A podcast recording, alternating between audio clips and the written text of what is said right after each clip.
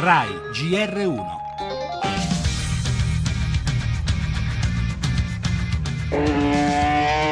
Una lunga battaglia tra Rossi e Marquez, almeno 12 sorpassi, alla fine Rossi ha rallentato, era evidente che Marquez lo stesse facendo apposta, si sono affiancati i due e Marquez è finito a terra, adesso l'incidente è sotto investigazione tra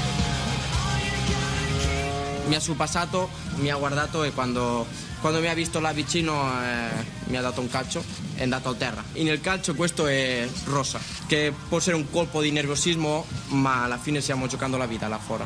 Ha vinto Marquez, e il suo programma, il suo progetto è andato, è andato a buon fine di farmi perdere il mondiale. Brutto, non, non mi ricordo una cosa così nel, nel motorsport, ecco, penso che comunque non abbia fatto una bellissima figura.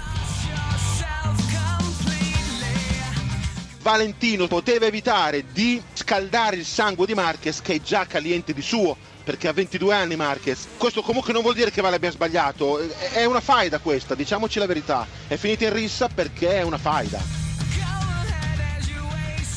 Una faida, dice il commentatore Enrico Borghi, una faida invece che una competizione sportiva. Battaglie per la vittoria che degenerano nella slealtà. Ieri a Sepang, ma tante altre volte in altri campi, su altri ring, in altre piste, la scorrettezza ha finito per trionfare. Dalla testata di Zidane a Materazzi, al morso del pugile Mike Tyson, dalla rincorsa rabbiosa di Armstrong a Simeoni durante il Tour de France all'incastro tra la McLaren di Prost e Senna, passando poi per lo scandalo calcio scommesse, le partite truccate, il doping.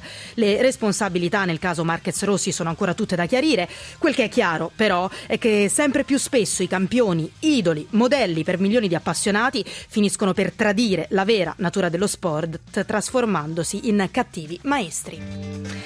Nel nostro giornale anche l'accordo raggiunto in extremis a Bruxelles sull'accoglienza profughi, nella notte l'annuncio di Juncker, 100.000 posti tra Grecia e Balcani, ma a gelare l'Europa l'esito delle elezioni in Polonia con il trionfo della destra anti-europeista e si teme una svolta anti-rifugiati.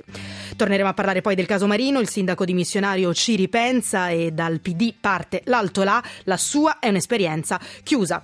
Per la cronaca, nostra inchiesta sulle carenze di organico della direzione distrettuale antimafia a Catanzaro. Pesaro. Parleremo anche di Ciao, ultimo libro di Walter Veltroni, dialogo struggente con il padre, mai conosciuto perché è morto prima della sua nascita. E poi le altre notizie di sport, la nona giornata del campionato di calcio con la Roma in testa alla classifica e la Formula 1 con il trionfo di Hamilton.